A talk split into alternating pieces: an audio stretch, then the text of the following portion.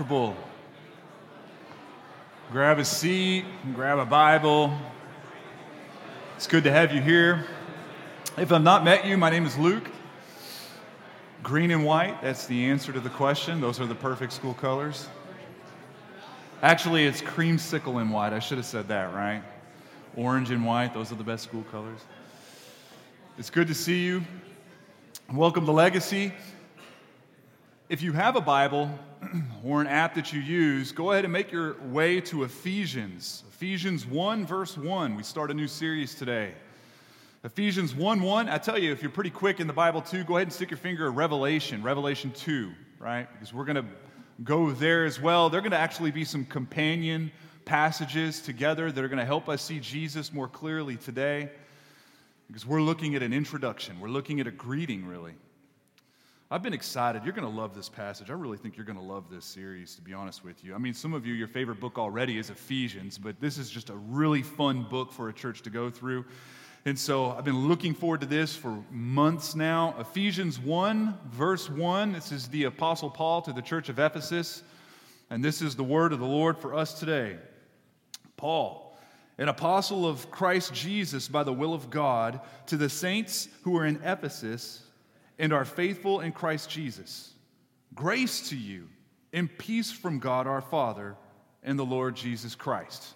Okay, pause. Those are going to be the two passages that we look at today. I know that sounds crazy because we were just getting started, right?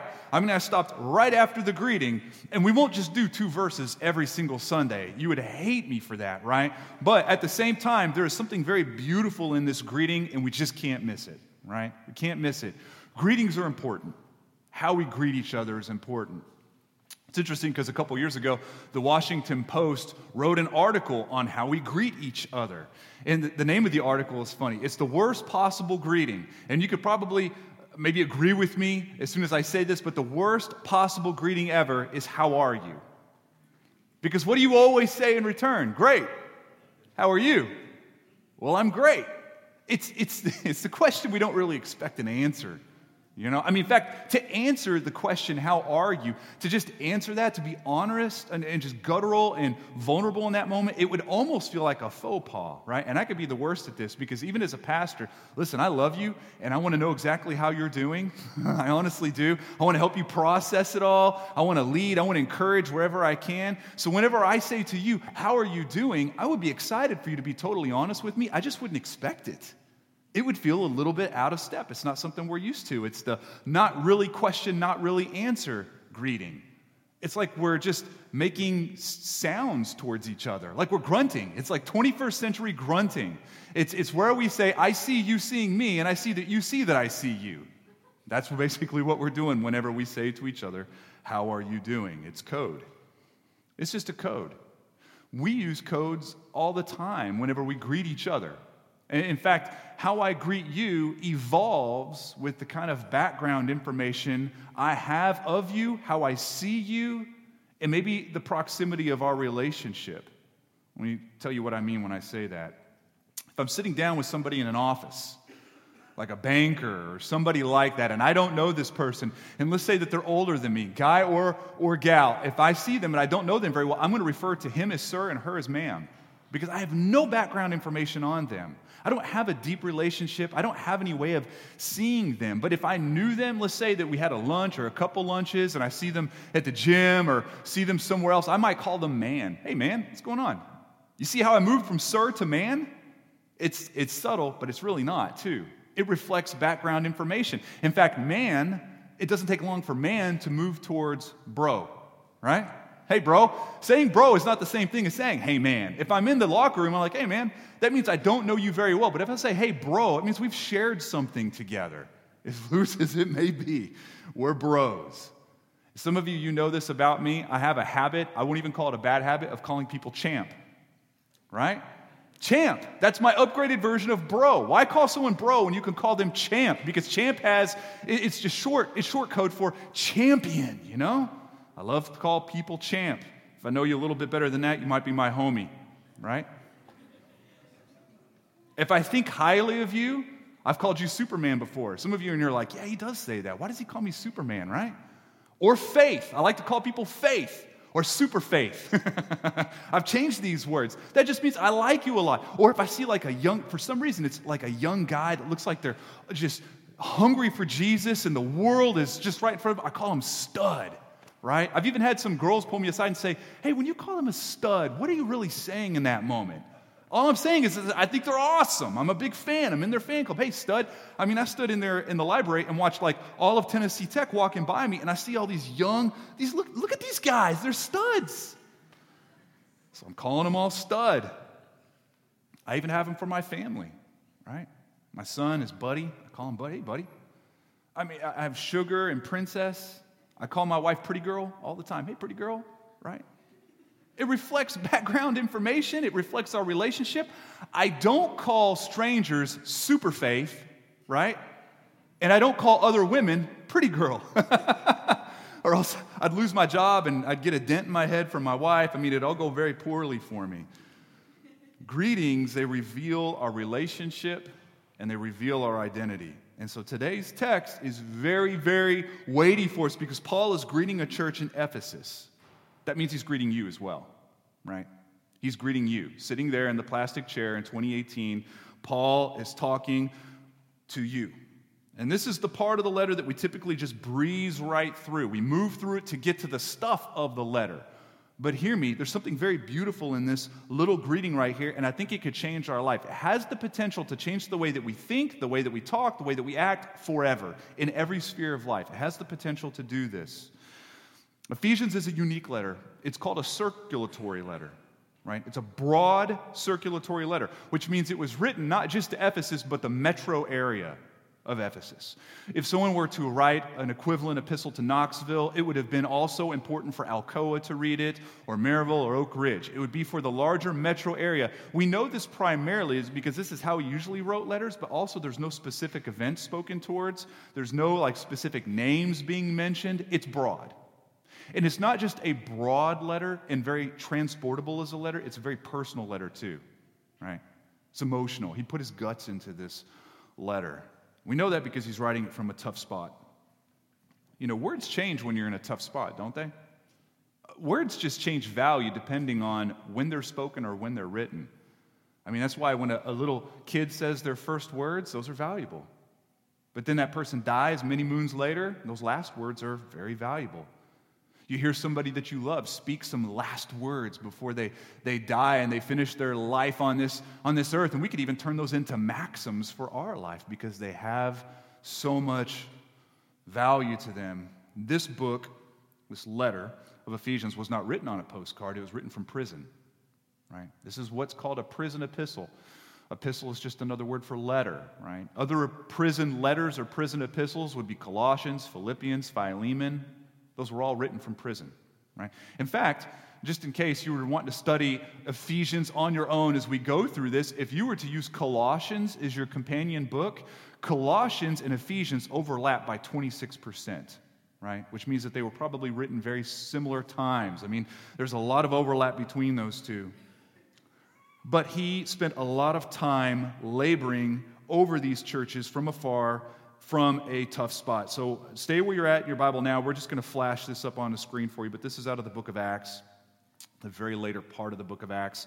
And when he came to Rome, Paul was allowed to stay by himself with the soldier who guarded him. He lived there for two whole years at his own expense and welcomed all who came to him proclaiming the kingdom of God and teaching about the Lord Jesus Christ with all boldness and without hindrance. So, what, what's going on here is he's under house arrest and very likely a chained guard. That's not totally agreed upon, but most believe that he was chained to some degree to a guard and he had to rent those own quarters. He was renting his own cell. Okay? If you go to the third world, by the way, you'll see that still to this point, right? If you go to the third world, a lot of times if you're in jail, you don't eat unless your family brings you food. You have to pay for those things. And he was allowed to minister with freedom as long as he stayed within the parameters of being in that house and renting it out. So I want you to imagine just how difficult this had to have been for Paul. He is in prison that he is having to pay for with a roommate and a guard that does not really want to be there. And the only time he gets to see people is when they come to see him. Put yourself there. Step into those shoes for just a moment and remember who Paul was. How hard could that have been for this apostolic, go with the wind? I mean, you look, you look at his tour schedule, and it is packed. He's used to just picking up when things get crazy and moving on and kicking up some dust in another place and then moving on, and he can't do that anymore. I mean, talk about a thorn in the flesh. He's got it difficult right here. I want you, and this is a side topic, this will be a different sermon altogether. I won't get deep into this, but I just want you to consider for a moment how influential you can be whenever you feel like God is pushing you down and you are immobile and you are not in the best of places. And I want you to consider what Paul's doing here. He can't do what he wants to do. He can't see the people he wants to see. He can't do what God has built him to do. And what does he do in response? Writes Ephesians, writes Colossians writes an open letter to Philemon. That's what he is doing. I think to many of us, when we feel like God has his knee on our chest and we can't get up, we have a lot of quit in us. But I see Paul showing us how we can go and we can still form disciples, even when it feels like we're in a very difficult, immobile place. That's what we're seeing here. So it's a transportable letter, it's an emotional letter. It's written to the Ephesian metro area, which was a big place. I mean, when you think about Ephesians back then, it was the fourth largest known city at the time, and what they would say is the fourth or fifth most influential city in the known world. Put that into perspective, Manhattan is number 10 on that list now. Okay? So, as influential as Manhattan is, as influential as that part of our country is to the whole world, Ephesus was a little bit more. Right? And Paul plants a church there with a small startup team. Right? Imagine that. This is the equivalent of you going with some of your friends to a bustling port city like San Francisco or something like that and starting a church in a place where there are no churches, where Christianity has zero traction and Jesus' name is not even being preached. I mean, when we planted this church here with just a handful of people, I, strangers would walk up and say, Well, what do you do? Well, we're starting a church here. They'd be like, Cool, hope that goes well for you. Because there's churches everywhere, there's hundreds of them. Could you imagine being there at that time and saying, We're here to start a church? What's a church? Oh, we're a people of Jesus. Well, who's Jesus? They're doing this in a very difficult city, but he was fruitful. He was fruitful, and we know that he was in Ephesus for about three years. We see this in Acts 19. Again, stay where you're at. And he entered the synagogue, and this is in Ephesus, for three months and spoke boldly, reasoning and persuading them about the kingdom of God. But when some became stubborn and continued in unbelief, speaking evil of the way before the congregation, he withdrew. He withdrew from them and took the disciples with him, reasoning daily in the hall of Tyrannus. That's like a community center. This continued for two years, so that all the residents of Asia heard the word of the Lord both Jews and Greeks. So he was fruitful, but there was a lot of opposition there, right? We see that. You'll see later on that people will refer to him as causing no little disturbance. Or maybe his people, the ones that Paul is leading, is turning the whole world upside down. He's fruitful, has a lot of opposition. Fruitful, but also full of tears and pain, because soon the leaders of this church that he planted, he would say goodbye to for the very last time. Lots of tears cried. Listen, I think we could share just a little bit of that pain as a church with the church that we sent across town, right? We know what it feels like to send to people. But I mean, we're going to get to whoop them in the pie off in a few weeks, right? It's not like we're never going to see them again. We get to see them often, really as often as we feel like.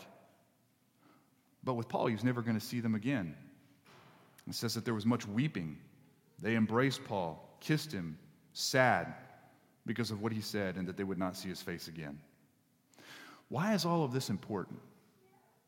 Because it frames the greeting. This is the emotional framework for the greeting. He puts his soul and his guts into this letter. And as he does that, and when someone pours their life into a letter, you look for things that pop out trends, patterns. And there's one that is predominant in this letter, and it is the word in Christ. It pops 29 times in this letter. 29 times. That's the keynote. That's why we named this series Coram Deo okay, just in case you were wondering. Coram, it's just Latin for face to face. That's all it means. Deo is God. So it's a face to face relationship with God. What it really encapsulates is the idea of being in the presence of God, under the authority of God, and to the glory of God. Right? In the presence, under the authority, and to the glory of God. That's what it means to live a face to face relationship with God, a coram deo life. Right? It's integrated living, really. I like how R.C. Sproul talks about this idea of coram deo. Not very many people talk on it. He says it this way The Christian who compartmentalizes his or her life into two sections, of the religious and the non religious, has failed to grasp the big idea. The big idea is that all of life is religious or none of life is religious. To divide the life between the religious and the non religious is itself a sacrilege. This means that if a person fulfills his or her vocation as a steelmaker, attorney, homemaker, coram deo, then that person is acting every bit as religiously as a soul winning evangelist who fulfills his vocation. It means that David was as religious when he obeyed God's call to be a shepherd as he was when he was anointed with the special grace of kingship. It means that Jesus was every bit as religious as he worked in his father's carpenter shop as he was in the Garden of Gethsemane. So, a church that is face to face with God, a church that is coram deo, reveals Jesus to people in all spheres of life, in all areas of life. This is actually a very important concept and idea and, I guess, structure in the way we're even set up as a church. It's part of our mission statement. Our mission statement was to enjoy Jesus, invest in each other, invest in the city, multiply disciples who will lead in all of life, in all of life, in the marketplace, in the city, in athletics, in the arts, in the schools, in the homes, everywhere. This way, staying at home, a mom can live in a coram deo manner just as much as a mayor ruling over a city, right? Or a student as much as a retiree. Now, here's, here's the big question that you need to be asking yourself when you read books like Ephesians. Why did Paul feel the need to write on this? Why this, of all things? I'm going to submit to you that he was already starting to hear and witness a little bit of a drift from the church of Ephesus. We'll call it a gospel drift. Maybe a gospel fascination drift would be a more accurate way of describing it, right?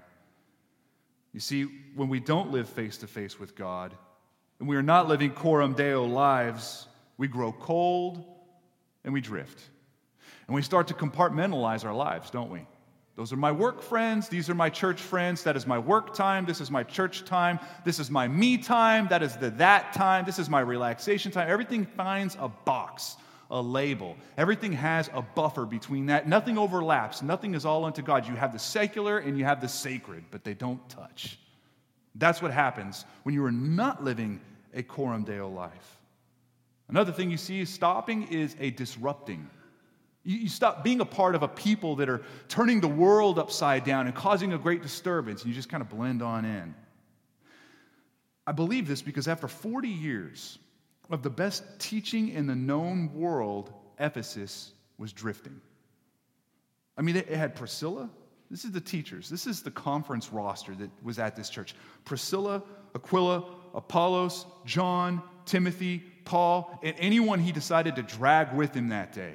That's who was teaching and investing in this church. They were growing cold, though. They were really quick to see heretics, as we're about to see but they were really bad at loving each other and loving God. Let's look at Revelation 2, and I'll tell you why I'm saying all of this. Revelation 2, if you're already there, we're just going to go in verse 1 and read to verse 5. Okay? This is John's revelation, and this is Jesus speaking. To the angel of the church in Ephesus, write the words of him who holds the seven stars in his right hand and who walks among the seven golden lampstands. I know your works, he says to Ephesus, your toil and your patient endurance, and how you cannot bear with those who are evil, but have tested those who call themselves apostles and are not, and found them to be false. I know you are enduring patiently and bearing up for my name's sake, and have not grown weary, but I have this against you, that you have abandoned the love you had at first.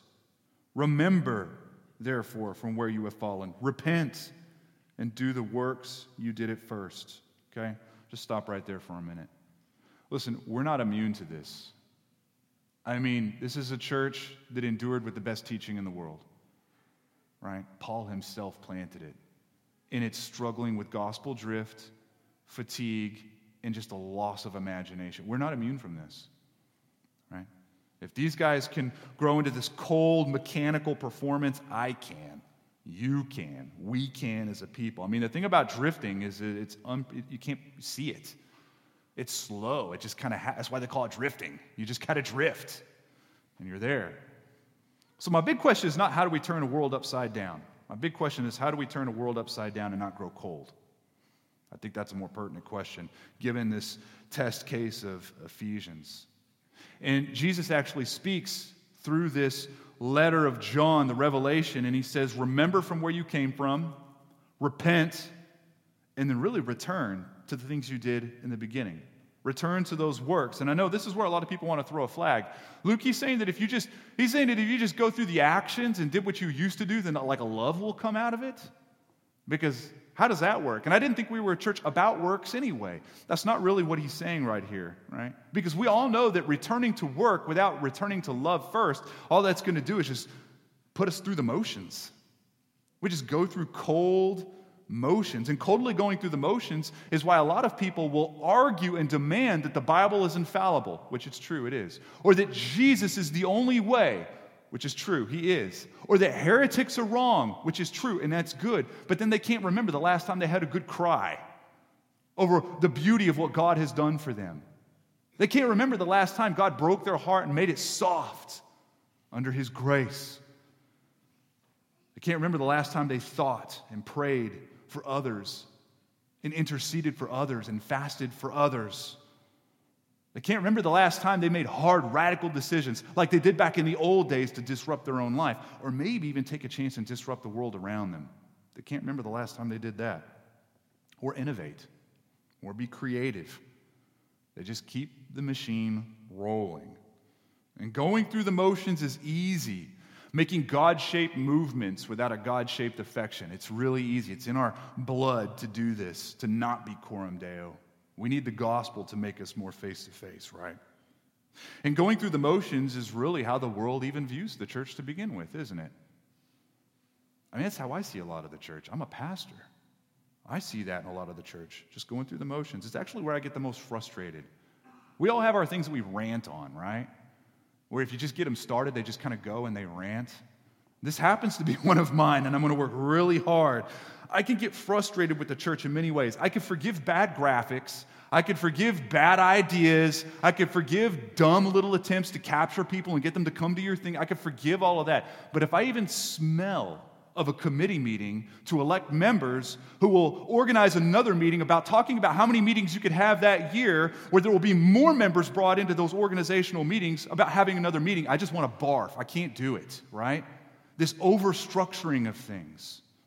It's a struggle for me. See how I almost, I almost fell for it right then. I almost started ranting. I caught myself. It's going through the motions.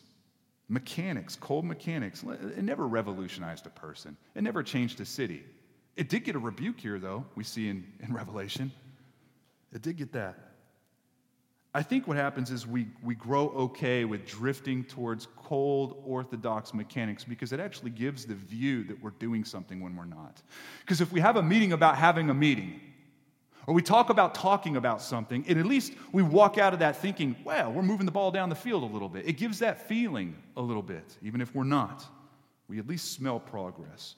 And listen, I'm not bagging on structure and form. I mean, that's a safe place for me. I love spreadsheets. When it comes to systems and structures and forms, I love that. I gravitate towards that. Budget meetings are, are a joy for me. I love stuff like this, but I do know what overstructure looks like too. In overstructure, whenever we're pretending that there's life where it is not, that's a problem. And when life has just left something, it's really easy to take the systems and the structures and elevate it and then treat that as life itself.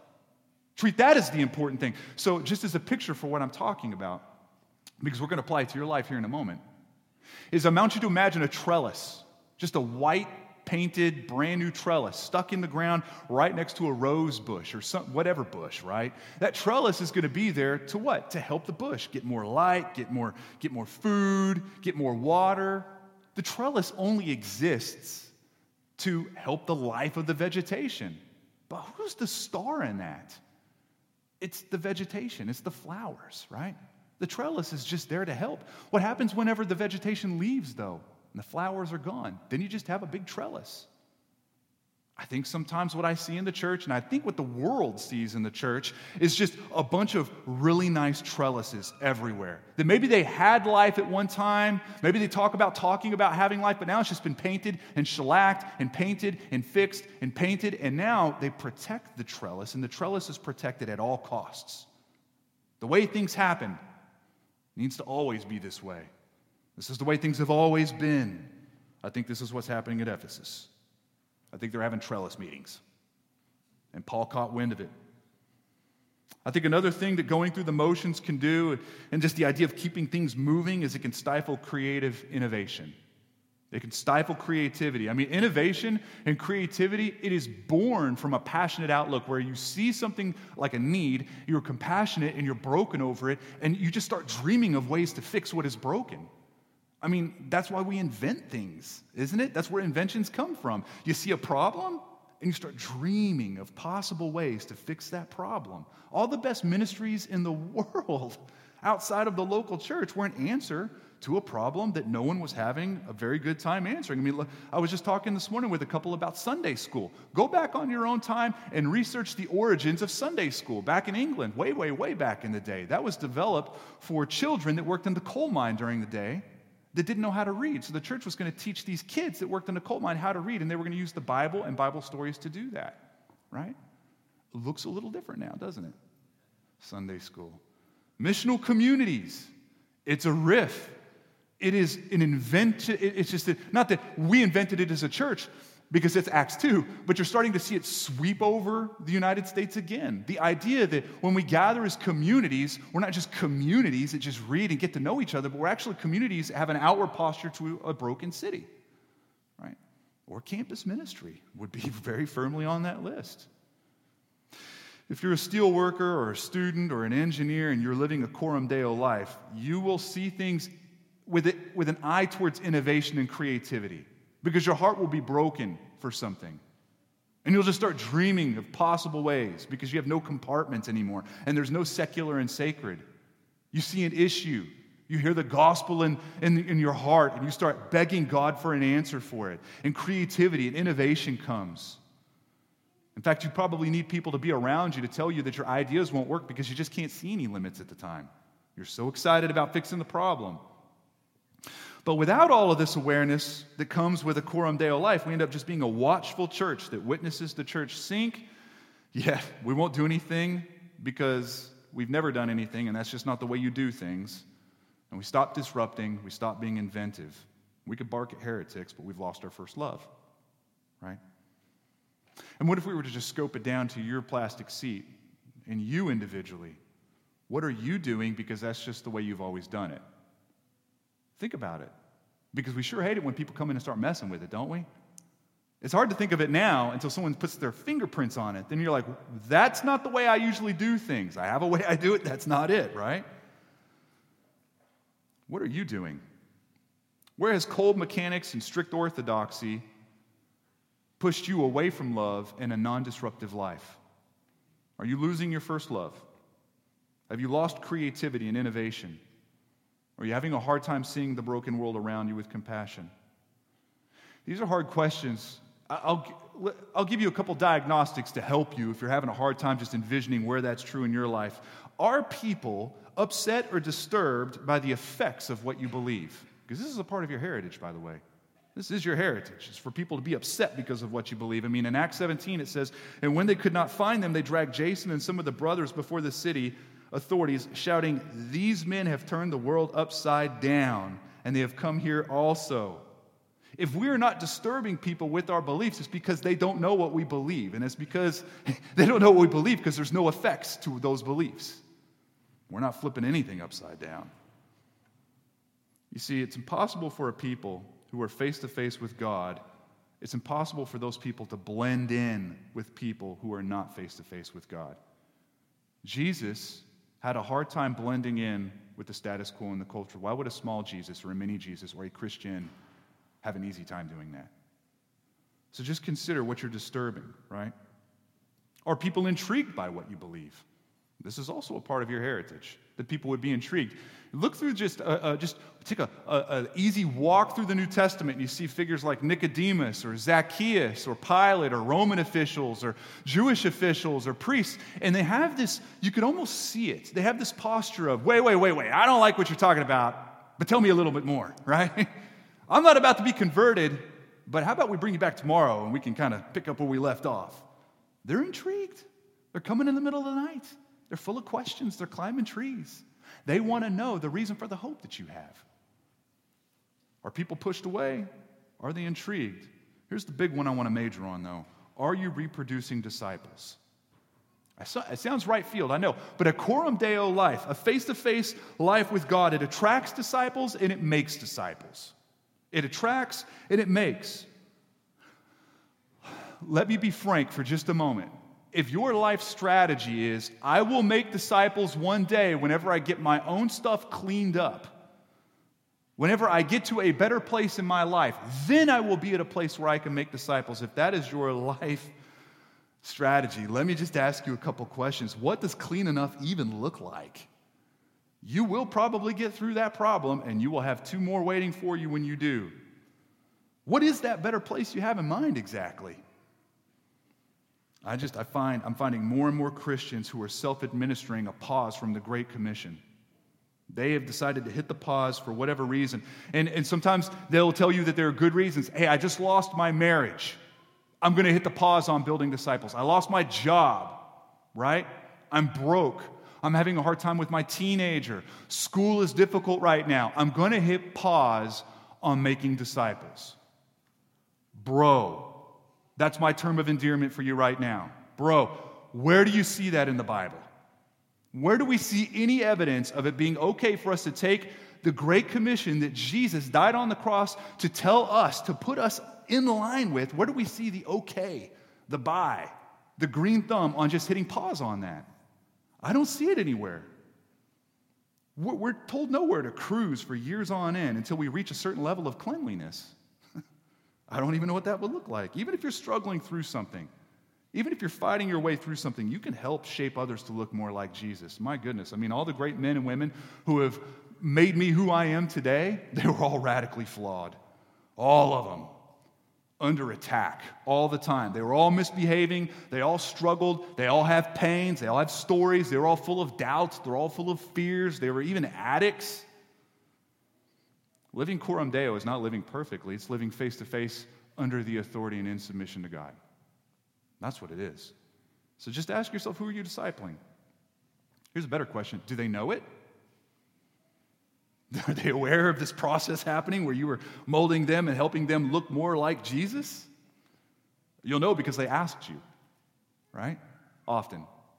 Has anyone come up to you and said, Hey, I see the way that you study, or I see the way that you handle your parents, I see the way that you handle your wife, your husband, I see the way that you handle others, your time, your money, and I just would like to, to hear more about it. I'm curious to what you think. Could you help me? Do you strategize for other people? Do you pray for them? Are you making disciples? Listen, it's, it's not lost on me how heavy of a sermon this can be, how condemning that this can make people feel, right? Because it, again, it's hard to flip the world upside down when we're having a hard time talking to our spouse.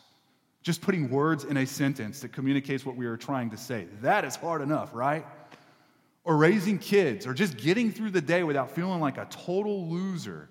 It's hard. It's not lost on me. And I also know that no one likes to be mechanically cold. So, how do we find our first love? How do we do what Jesus is saying in Revelation 2? How do we find our first love? I'm going to go back to this greeting in Ephesians 1. We're going to look at the second verse only. This is out of the message. I greet you with the grace and peace poured into our lives by God our Father and our Master Jesus Christ. Grace and peace are the two words that should be popping out right there. Our answers in the greeting. And remember, greetings reveal identity, how God sees us, and his proximity to us. And he says he greets us with grace and peace.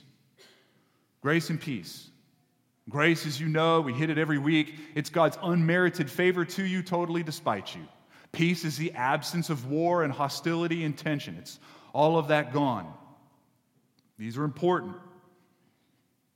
It's because of Jesus taking the war and strife around us that we even have peace. And listen, hear me clearly. It's not some situation where Jesus walked up to a red faced father, stomping around, trying to kind of reason with the father away from the brink of destroying everybody. And because he did that, we have peace now because Jesus is a good deliberator, I guess. It's not how it went down. He actually received that punishment and wrath so that we wouldn't. He didn't talk him away from it, he just took it. And this is controversial. This is provocative and controversial as a doctrine, right? In fact, just a handful of years ago, the PCUSA church removed the song In Christ Alone from their hymnal, right? The P, no, so the PCUSA Church, that's just one of the branches of the Presbyterian tree. There's a lot. There's the PCA. I think there's the EPC. There's the OP something. I mean, there's a lot of them. And there's some really beautiful Christians, some really good movement going on. But on a little bit more of a liberal angle or a liberal side of that in the PCUSA, they struggled with the third stanza of that song. It's the stanza that if you go to a, like an Acts 29 conference or a Baptist conference, this is where everybody gets rowdy. This is where all the pastors get loud. They all know this this verse, right? Till on that cross, as Jesus died, the wrath of God was satisfied. I mean, the room is just out of control at that point, right? They wanted to change it to, as Jesus died, the love of God was magnified. They're going to take out the wrath and the satisfaction of wrath. They're going to take it out. And now, in order for them to do this in the hymnal, they had to go back and talk to the authors of the hymn and get an okay. And the author said, no, we're going to keep the original wording. We believe in the doctrine. So they put the PCUSA to a vote. They voted it down. Nine to six, we're going to delete it from the hymnal. This was their official statement. The view that the cross is primarily about God's need to assuage God's anger would have a, hear this, would have a negative effect on the hymnal's ability to form the faith of coming generations. Translation, it's going to be too tough for millennials and those coming afterward. Okay? It's going to just be too tough for the young folk to see God clearly in that. So we're deleting it. Okay? This is the main thread of what we see in the Old Testament and the New Testament. is the need for man to be made right with God. And God wasn't satisfied until his wrath fell upon our replacement. Jesus has come as God in the flesh as that replacement, a perfect solution to God's wrath, peace, grace, justice. And wrath being set on and satisfied in Jesus means there is none for his children. There's none left. It's been poured out to the very last drop. God might discipline you, he will never punish you as a Christian. God might discipline you, but you will never feel his wrath. That's been answered. You will just feel peace, just peace and just grace. This is God's grace to us, and Paul recognizes this and he believes it to be important enough to be in the greeting of the letter. See, greetings are important, right? This is provocative. This is a provocative gospel that leads us to live a, a life of face to faceness with God, right? And forgetting this beauty of what we're talking about, forgetting this beautiful gospel, that's how you lose your first love. And so it just slips from your grasp. You grow cold. You might be correct, but you're cold all the same. It's how you live a life of going through the motions. This is why Jesus says through John, remember where you came from. Remember the first love from which you've fallen. And then what does he say? Repent. Repent for what? For elevating things while we devalue God, right? Repent from that, from making idols, from building trellises, and then return. Return to the feet of God. Remember that place. I mean, if you've been a Christian for a long time, it's a little bit more of an exercise to do this, but remember that place where you used to sit at Jesus' feet and you were full of wonder, full of questions, yeah, right? You just didn't know very much. You had so many questions, but you were so full of wonder and dreams and creativity and what ifs. And boy, did you make radical decisions, right? Crazy decisions. People around you, they couldn't understand just this different life you were living. Remember that place and what that felt like. I could tell when I'm getting off, and this is how I can tell when I'm getting off and I start to drift and get cold like this. I start playing conservative in my decisions. I stop dreaming. I start feeling like I know it all. That's how I know I'm growing sick, right? So I'm going to put one application out there, and that's just that we look at the act of spiritual disciplines. Because if we're going to talk about sitting at the feet of Jesus, what does that mean? And the best way I know to explain to explain what a spiritual discipline is just a moment or a movement towards the feet of Jesus. Spiritual disciplines, you'll hear the word used often or the phrase. It's just motions and movements we go through that place us in a perceived, aware presence of God. I want you to imagine Martha and Mary, and Mary sitting at the feet of Jesus, hanging on every word that's coming from his mouth. A spiritual discipline is something that puts you in that place. It might be quick, it might be long, it might be more reflective, it might be more discovery based, right? It might depend on your personality. I know we've got some singers in here, we've got some not singers in here, right? We've got some journalers. For the two of you out there, I mean, journaling is a spiritual discipline.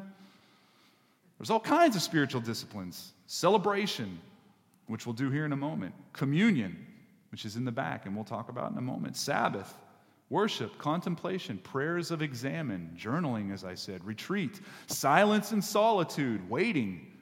Community on a DNA level is what we call it discipling, mentoring, hospitality, devotional reading, meditation, memorization, encouraging others, forgiveness, fasting, intercession, listening prayer, prayer walks, liturgical prayer, praying scripture. Notice I haven't said Bible study yet, which is usually where we all go whenever we think of spiritual disciplines. We think about being camped out in the study notes underneath all the passages, trying to make ourselves correct when it might not always mean sitting at the feet of Jesus. Right? Adele Calhoun wrote a book, really a handbook, called Spiritual Disciplines. She lists and catalogs and describes 75 different disciplines. We're actually going to have a class here in a few weeks called Sitting Still, which we're going to cherry pick some of those. Some of those are really old, some are fairly new, where we just talk about what does it mean to sit at the feet of Jesus. In fact, if you want to throw that list up on the screen, there's a list of books. I think I put five up there. You could take a picture of it if you want. Um, these are books that I think were helpful for me learning spiritual disciplines. Um, we will probably pick one of those in the class and go through it. But if this is of interest to you and you want to learn more about what it means to have a face to face relationship with God, to have more of a coram deo life and not just get smarter, but actually have your heart nurtured and nurturing your affections, those would be some good books to start off with. But this is what returning to the first works that you did at first, this is what it means. It means going back to the feet of Jesus. It means enjoying Jesus. That's a transformative time. That's actually in our mission statement as well, it, to enjoy Jesus. And listen, our mission statement's been through three or four iterations. That's what's supposed to happen when as a church grows. But those words, enjoy Jesus, have never left. That has always been in our mission statement. To enjoy Jesus. Because people who regularly do that, they find it harder to grow cold. People who are regularly enjoying Jesus find it harder to not disrupt their own lives and not disrupt the lives around them. People who enjoy Jesus find it easier to be creative and innovative for those just deep gospel fractured problems they see in all the broken cities they live in. In fact, even as leaders, this church's leaders, when we get together and we start sniffing problems with each other, we usually know to go right at the spiritual disciplines. How is your time at the feet of Jesus? Where is that needle moving? You're doing better or you're doing worse, but you can't be doing the same. How does that look? See, a coram deo life, you will see failure differently. You'll see patience differently. You'll see struggling, pain differently. Because when a war has been stilled and you find peace where you should have been destroyed, your only appropriate response is to enjoy the view and celebrate grace. This is how a heart stays warm and countercultural. This is what keeps you from growing stale, right? I mean, if the gospel is anything, it's a message that tells you you have nothing to lose. You have nothing to lose. And you can't stop a person that has nothing to lose. You can't stop a people that have nothing to lose. You cannot stop a church that has nothing to lose. Right? Listen, let's go ahead and stand with me. I'm going to close this out. We're going to take communion in the back. We're trying different ways and shapes and methods of explaining what communion is. But communion with broken bread and an open cup is just a receipt that you have grace and peace on you that you have grace and peace as you take the broken bread in the back, as the song's going, and you go back with your, your bestie or your family, or you go back by yourself, and you're taking communion, and however you take it as a Christian, It's a signature, it's a receipt that grace and peace has been administered to you. It is for the church. If you're not a part of the church, you're not a lover of Jesus, we'd ask that you not take communion. We would beg you to take Jesus instead. Communion celebrates this greeting that we have in this letter. Communion and the intro to Ephesians, they touch because life was poured out that we may drink deeply. And when you take communion, listen, and you're short of words, you don't know what to say. Maybe you're a, a husband with a family or a mom with kids or a roommate, you don't know what to say. All you need to say is grace and peace to you in Christ. And that would be the gospel. Grace and peace to you in Christ. Grace and peace. Those are big words. And that would be the gospel. Let me pray for you. Father, I thank you for grace and peace. If that's the only thing that we did for the, etern- for, for, for the rest of the time we had left here until you come back, that would be enough. That you have gifted us with grace and you have given us favor and peace when we deserved war. We deserve strife. We deserve ruin. And you have just handcrafted a peace at your cost, at our benefit. That is the gospel. And I know it's true because we celebrate it through broken bread and spilt blood. That communion touches what we're talking about today. So, Lord, as we pray and as we sing, as we write checks, as we as we high five each other, as we hug each other, as we respond to you in the various ways that we would call worship. Lord, help us see by the power of your Holy Spirit where our hearts are growing cold and stale and mechanical. And Lord, show us the way to find our first love again. Give us new sight of your gospel. Replenish that excitement that we had whenever we encountered it for the first time. Lord, that we would fall in love with that story. That we would see you and have our affections nurtured anew. God, we love you so much. Help us love you more. Lord, we will never have the preaching and the teaching here that that church in, in Ephesus did. We just won't. But Father, I don't, want, I don't want this to be a place where we grow cold, a place where we just talk about the trellis all the time a talk where we just go through the motions. Lord, help us be a church that this city looks at and says, something is different. It's intriguing, it turns me off, but I have to know more. And they are making disciples. Lord, help us be a church that lives coram deo. We might be failed and flawed and full of problems, but we would be face to face with you. Help us be a face to face body in this city, that we would lead a city to see you face to face. It's in your name that we pray. Amen.